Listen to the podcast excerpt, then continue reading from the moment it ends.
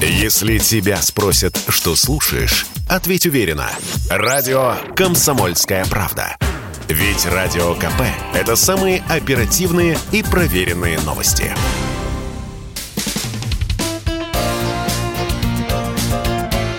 Говорит полковник. Нет вопроса, на который не знает ответа Виктор Баранец.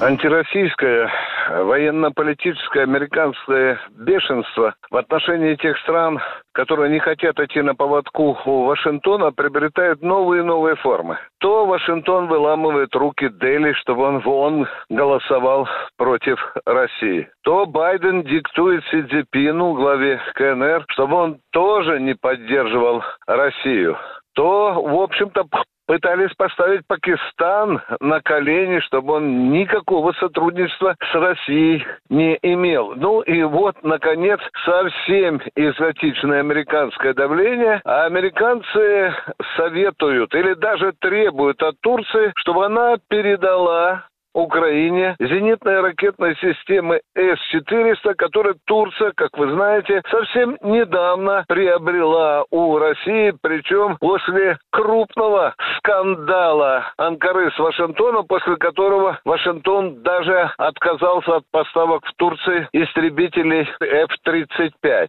Ну и вот, наконец, F-400, S-400. Отдайте украинцам S-400. Анкара не пошла на поводу Вашингтона и сказала, что это невозможно. Ну что же, здесь нужно обратить внимание не только на устойчивость Анкары не только на то, что Эрдоган все-таки проявляет свою самостоятельность, но тут нужно обратить внимание и на несколько другие, скажем так, технические вопросы. Когда Россия продавала Турции зенитные ракетные системы С-400, в контракте черным по белому был прописан конечный пользователь. А этот пункт говорит о том, что больше никому эти зенитные ракетные системы Турция передавать не имеет права. Да, собственно, что все, что касается зенитных ракетных систем, начиная даже от переносных зенитных ракетных комплексов легких и заканчивая крупными системами, все это регламентируется вот этим международным положением. Никогда